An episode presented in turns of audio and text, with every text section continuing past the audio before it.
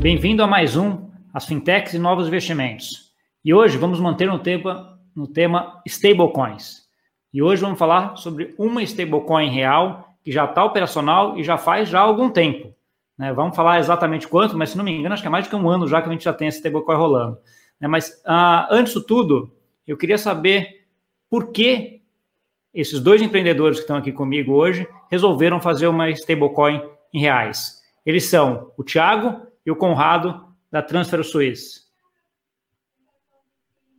Ô, Gustavo, tudo obrigado bom, pelo tudo convite. Bom, tudo ótimo. É, obrigado aí pelo convite para participar do programa. É, de fato, a nossa stablecoin é, já está no mercado, está operacional há quase um ano, dá para se dizer. É, se bem fez um ano agora, se for parar para pensar, a gente começou o projeto em março, mas de operação mesmo, vamos dizer, seis meses. É, e, e sem dúvida, é, tivemos essa ideia de criar uma stablecoin em reais brasileiros, porque a gente viu uma necessidade do mercado com relação a isso, né? E aí, obrigado pelo convite. Tá bom, obrigado. Assim, você falou uma necessidade do mercado brasileiro em relação a isso. Fala um pouquinho mais sobre isso para a gente, Thiago. Que necessidade era essa? Bom, é, quando a gente olha para a história das stablecoins, né, a gente consegue ver o dólar Tether, por exemplo. O que, que ele resolveu? Para quem não sabe, o dólar Tether é a maior stablecoin hoje, baseada no dólar, né, atrelada um para um com o dólar. É, o que, que o dólar Tether resolveu? É, quando você tem duas corretoras de criptomoedas e você precisa transferir saldo de uma para outra, você era dependente do sistema bancário. Dado que boa parte das corretoras do mundo, elas ou não têm conta bancária, e os bancos não funcionam durante finais de semana, fora de horário, o sistema SWIFT ele não é tão veloz assim é, no dia a dia, acabava que se você quisesse transferir saldo, por exemplo, de uma corretora de Hong Kong para uma corretora de Nova York, é, você poderia perder aí dois, três dias, é, se não mais, né, dependendo da transferência. Então, quando você introduziu um, um sintético do dólar que roda na blockchain, que é o caso de uma stablecoin em dólares, você resolve esse problema, porque em dez minutos você transfere um saldo equivalente em dólares de uma exchange, de uma corretora, para outra. Quando a gente expande isso para o mercado brasileiro, a gente não está mais falando de uma stablecoin pareada numa moeda forte, como é o caso do dólar. A gente está falando de uma stablecoin pareada numa moeda que tem um problema fundamental e inerente à forma como ela foi desenvolvida. E aí não estou dizendo que o real brasileiro é ruim, só estou dizendo que é uma característica dele, que é a questão da internacionalização das finanças. Então, é, hoje o brasileiro ele não pode ter, por exemplo, uma conta em dólares, uma conta em euros, é, mas ele paga seus impostos em reais e ele faz sua contabilidade doméstica em reais. Então, quando um brasileiro começa a fazer suas operações numa corretora de criptomoedas ou numa plataforma internacional, ou ele escolhe dormir em dólares, né, no, no caso num dólar Tether da vida, ou em dólar, dólar mesmo de verdade lá fora numa corretora, e fica exposto a essa variação, ou então ele vai dormir em criptomoeda, que a volatilidade é maior ainda. Então, acaba que a criação de uma stablecoin em reais permite com que o brasileiro possa, pela primeira vez na história, fazer um hedge em moeda local, né, fazer sua proteção patrimonial em moeda local, operando em corretoras internacionais. Esse é um dos aspectos aí da, da stablecoin em reais. É, você citou uma, um ponto que eu acho que é bastante importante. Eu até tenho uma, dou uma aula de câmbio, até tem uma aula online na, na InfoMoney, um curso de câmbio da InfoMoney online, para quem quiser uh, ver isso, mas a parte de câmbio é uma parte importante que você comentou da stablecoin que vocês lançaram, e é uma parte que no Brasil é muito fechada, né? Um pouco do que você está dizendo, você não pode ter conta em dólar no Brasil, não pode ter conta em reais em nenhum outro lugar do mundo que não seja ah, o Brasil, né? Então, isso aí, para quem é brasileiro e quer operar em alguma criptomoeda ou alguma coisa fora do Brasil, causa um monte de, de, de dificuldades, vamos dizer problemas, vamos dizer dificuldades, né? Em termos de reporting, em termos de como é que você Uh, tributa, e você tem vários, como é que você fecha câmbio até, né, no Brasil, é um negócio bem mais complexo do que na grande maioria dos, dos lugares, né? Então, uh, esse caso de uso teu é um caso bem interessante, né? Você é um brasileiro, você está investindo em cripto em algum lugar do mundo, né? Cripto não tem, não tem lugar, né? Em qualquer lugar. É, não tem você geografia. De cripto, você não quer ficar em dólar, né? Você pode querer ficar em reais, né? E isso, você não tinha essa exatamente. Opção. É, e, e existe os dois, existem os dois caminhos, né? Como você bem falou, é, a questão do câmbio no Brasil ela é, é limitada por uma legislação um pouco arcaica, né? Que, que data aí dos anos cinquenta, anos sessenta. É, então acaba que a gente tem um real brasileiro, ele, ele é o, o, como se chama, ele é um N D F, né? Um Non-Deliverable Forward. Então bancos fora do Brasil não podem ter real brasileiro. É, o que dificulta também o acesso de, do mercado internacional ao Brasil. Então, da mesma dificuldade que o brasileiro tem para acessar os mercados internacionais, tanto de criptomoedas quanto de ativos no geral, é, o investidor estrangeiro e até mesmo os players estrangeiros têm a mesma dificuldade ao vir para o Brasil. É notório o conhecimento de que corretoras internacionais chinesas e americanas que tentaram se estabelecer no Brasil não conseguiram porque não conseguem uma conta bancária e não conseguem fazer remessa de capitais, não conseguem operar com uma tesouraria internacional no Brasil, é, dado aí um, um, digamos assim, um contexto bancário brasileiro. Então, é, a stablecoin acaba sendo um corredor para posicionamento, né, é, em diversos sintéticos de uma moeda. A gente costuma dizer que o B R Z, de forma alguma, é um substituto do real ou um instrumento de câmbio per se. Câmbio tem que ser feito para uma instituição financeira é, regulada pelo Banco Central. Entretanto, a stablecoin te possibilita ter acesso a um ativo, e esse ativo tem valor internacional, e ele representa um sintético de um valor em moeda fiduciária. E aí você consegue se expor dessa forma no mercado. Tá bom. Entrando um pouquinho mais aí no mecanismo de como é que essa a B R Z, ou B R Z funciona, né? É a B R Z ou O B R Z? Como é que você chama ela, Thiago? Ah, aqui no Brasil é O B R Z, lá fora fica indefinido, né? Então, acho que é O B R Z, é. né? Vamos no O B R Z. como, é, como é que você... Porque assim, o B R Z é um, é um token que tem uma paridade um para um com o real. Né? Então, assim, um token Isso. B R Z igual a um, uma moeda real do Brasil. Como é que você faz essa ligação de um para um? É bastante... É, nós tivemos que trabalhar muito no modelo que o pessoal chama de tokenomics, né, na parte de fundamentos do token, porque você tem o modelo ideal e você tem o que a legislação brasileira aceita. É, então, nós tivemos que ser bastante é, sábios e bastante cuidadosos com relação a como nós fizemos o, o modelo do token. É, nós visitamos a TrueUSD, né, a Trust Token, que é, digamos, a segunda maior criptomoeda do mundo, lá em São Francisco. Entendemos o modelo deles, né, que no caso, para explicar para quem está assistindo, eles mantêm uma reserva em dólares é, equivalente ao número de tokens em circulação, então existe uma paridade de um para um. Entretanto, a reserva ela é segregada, então quem emite o token não mexe com a reserva, quem mexe com a reserva não mexe com a emissão de tokens. Então, é uma separação aí do emissor e do gestor da, da reserva. No caso deles, eles são beneficiados pelo, pelo framework aí anglo-saxão, né? É, então, eles conseguem colocar o dinheiro num trust, figura jurídica que não existe no Brasil. Então, é, o próprio direito anglo-saxão permite que você faça essa separação no nível fundamental. No Brasil, você tem a conta-garantia, alguns outros artifícios que não são a mesma coisa de colocar o dinheiro num trust para mostrar a independência cem por cento da gestão do colateral. É, mas isso faz com que você não tenha o problema que muitas pessoas colocam, que o Tether tem, que é o, o Agent Principal Problem, né? A questão de conflito de interesse. A própria corretora, que é dona da stablecoin, tem um incentivo perverso de inflacionar a base monetária dessa stablecoin. É, então, nós seguimos um modelo muito parecido com o do TrueUSD, dessa separação. É, não temos a figura jurídica do Trust, mas a gente separou juridicamente em C N P Js diferentes a gestão e a emissão. É, a emissão ela fica fora do Brasil, nós somos uma empresa suíça, mas a emissão dela fica descentralizada entre Malta e Bahamas. E a gestão do colateral fica no Brasil com uma empresa separada. São juridicamente separadas. É, garantir a paridade de algo, eu acho que esse é um desafio que até mesmo os bancos centrais têm, né? Os bancos centrais que fazem peg de sua moeda com alguma outra, que é o caso do Banco Central de Hong Kong, por exemplo, ou até mesmo quando o Banco Central brasileiro queria deixar a paridade do real com o dólar, há algum tempo atrás, é, há uma dificuldade. Entretanto, no nosso caso, é, até hoje, o simples fato de, de termos um colateral em reais faz com que o mercado é, faça o preço convergir para um real, no caso do Brasil. E quando o preço descola um pouquinho, ah, nós fizemos questão de colocar o B R Z em diversas praças com diferentes moedas e diferentes liquidez, liquidezes, nem sei se existe plural disso, né? É, e o que, que isso quer dizer?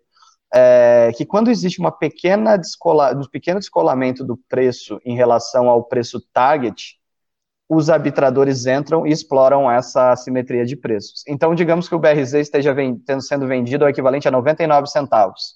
Como o B R Z já está posicionado em diversas exchanges, como na Bittrex, na Z B X, na BitForex, no Brasil está em três exchanges, Bitpreço, Profitify, etcétera. Fora os mercados de O T C, quando alguém identifica um pequeno descolamento do preço, existe dinamismo no mercado para o cara comprar noventa e nove centavos e rapidamente fechar essa arbitragem. Então, é, esse é o mecanismo que nós encontramos, e eu vou explicar mais um pouquinho para frente por que a gente não tentou fazer um hard peg um pouco maior. É, não, eu vou, deixa eu até, eu queria explorar um pouco isso, coisa, mas talvez a gente deixe para uma segunda, segunda parte, né? Primeira parte que, que eu, então, assim, para quem está nos ouvindo, que quer eventualmente comprar esse token, como é que é operacional, como é que ela faz? Como é que as pessoas chegam lá? Bom, esse é, o, é bastante simples. No Brasil existem hoje três corretoras que estão vendendo o B R Z.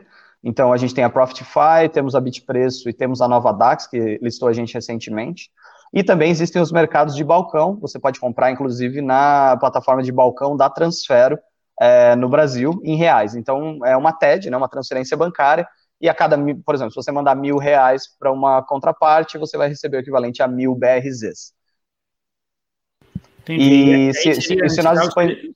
Você teria só uma divisão entre uma emissão primária e uma secundária, né? Quando você vai numa corretora, você está comprando um secundário.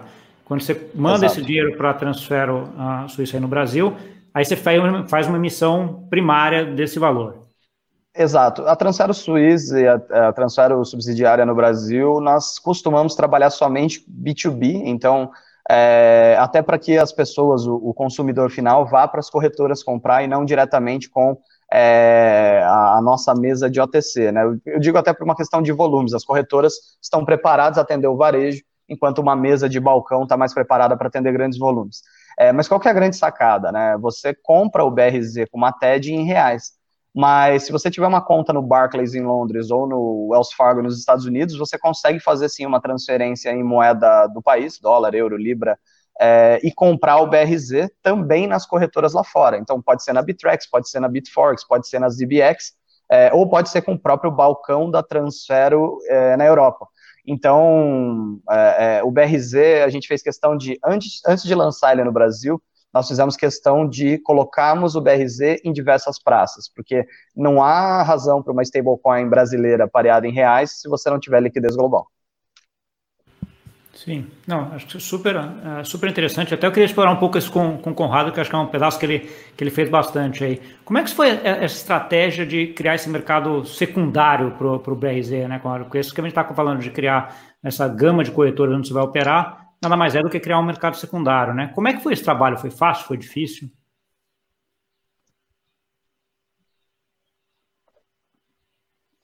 Não, não, não é um negócio fácil, porque como, como eu falei no começo da nossa conversa, tem uma falta de educação e um desconhecimento muito grande.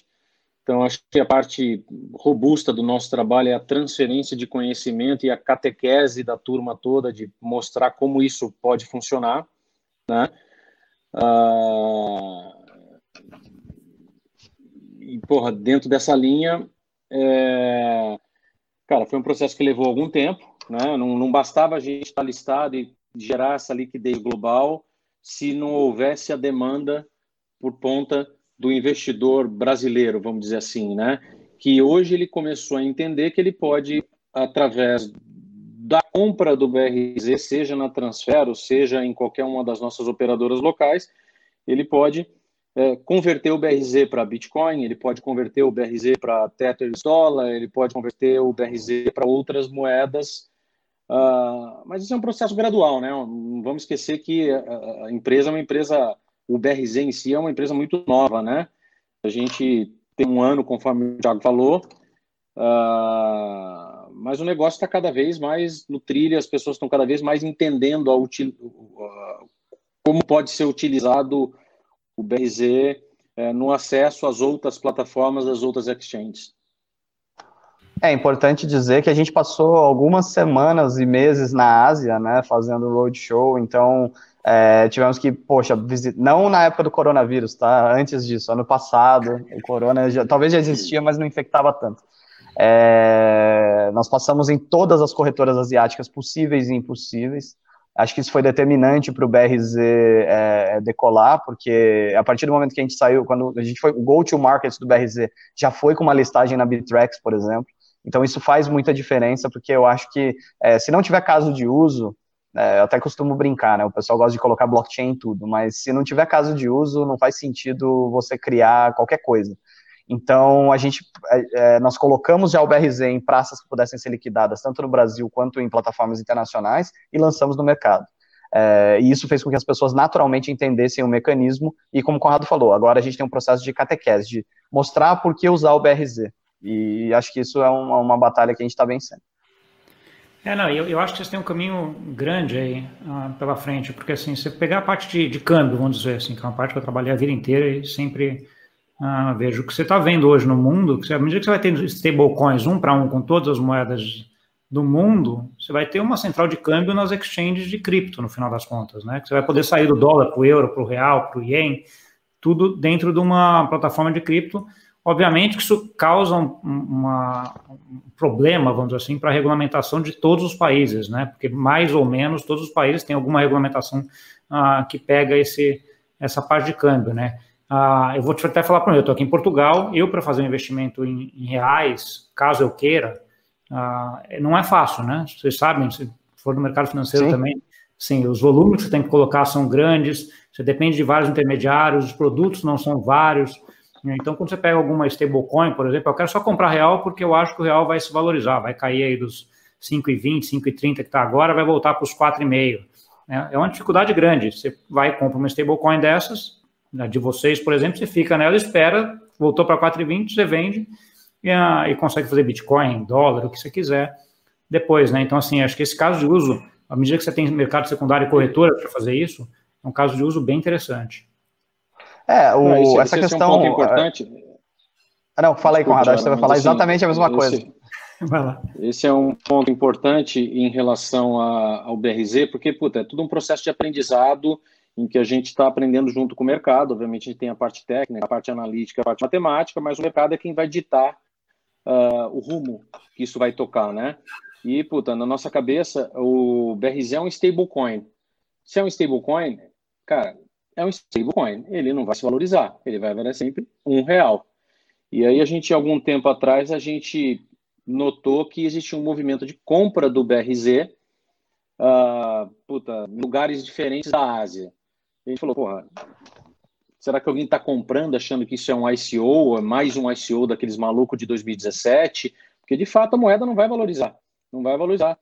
E aí, o que a gente viu, e acho que é, é, é até gratificante é, ver, entender isso, foi de que, na Ásia, pelo menos, algumas instituições e pessoas, eles estão vendo já a possibilidade de você operar Uh, o real contra o R M B, o real contra o dólar, o real contra o suíço, usando a stablecoin. Então, e você dá, puta, uma liquidez vinte e quatro por sete num mercado que uh, é ineficiente, é ineficiente, né, hoje. Sim, acho que, acho que esse, esse é exatamente o meu ponto. À medida que você tem um stablecoin de tudo, listado numa exchange ou em várias exchanges, o mercado de câmbio virou elas, né? No final das contas, você pode... fazer quase as mesmas funções ou os mesmos ah, movimentos no mercado de câmbio nessas ah, corretoras. E aí vem aquela discussão, que é uma discussão que eu tenho até na minha, no meu doutorado aqui, que é as moedas dos bancos centrais, né, as C B D Cs, né, Central Bank Digital Currencies, né, que é a corrida do Banco Central contra essas stablecoins um para um, de certa forma, né? É, é, mas assim, é, a gente pode, eu, a gente tem muitas conversas com alguns membros do Banco Central, é, principalmente em relação a essa questão de Central Bank Digital Currencies. A gente consegue do Banco Central brasileiro e tanto dos outros bancos centrais fora do Brasil. Quando eu estudei em Londres, hoje muitos dos meus colegas hoje trabalham em bancos centrais fora do Brasil. É, e acaba que é, essa questão de Central Bank Digital Currencies faz muito, é, faz muito sentido para países em desenvolvimento, né? Se a gente parar para pensar que hoje a gente vive aí no, no regime do petrodólar, é, mas que o trade bilateral entre dois países, né, não precise necessariamente passar pelo dólar ou passar por outra moeda forte, você acaba criando aí uma, uma nova ordem econômica onde, por exemplo, o Brasil vai poder, poder fazer settlement em rublos diretamente com a Rússia, usando duas stablecoins de, digital, de central banks. Então, é, isso pode ser uma ruptura no modelo. Não, sim, não tem, não tem a mínima, mínima dúvida, né? Essa, eu lembro até, eu lembrei de uma discussão que eu estava tendo no banco lá, alguns cinco, seis anos atrás, que a gente chama de South-South, né? De que é os negócios do Brasil com a China, né? O Brasil tem muito negócio com a China, só que uhum. tudo é cotado em dólar, no final das contas, né? Porque as commodities são Sim. em dólar, é pagamento em dólar, tudo em dólar, né? E tinha-se lá uma ideia de, por que a gente não faz real contra renminbi de uma vez, né? Então, assim, com as stablecoins pode ser permitido, de certa forma, é mais rápido, mais fácil, né? Claro, sem dúvida, sem dúvida. Deixa eu fazer uma, uma pausa agora. Eu vou parar aqui, porque senão vai ficar muito comprido. Tem muita coisa para discutir aqui ainda. Então, a, tá. vou parar esse episódio aqui agora. A, a gente volta daqui a pouquinho. Deixa eu até colocar aqui. Vou parar esse episódio aqui agora. A gente volta daqui a pouco uh, aí com mais detalhes num próximo episódio sobre como é que funciona a B R Z, como é que é o mecanismo de uh, um para um dele e mais detalhes sobre ela. Espera aí que a gente já vem.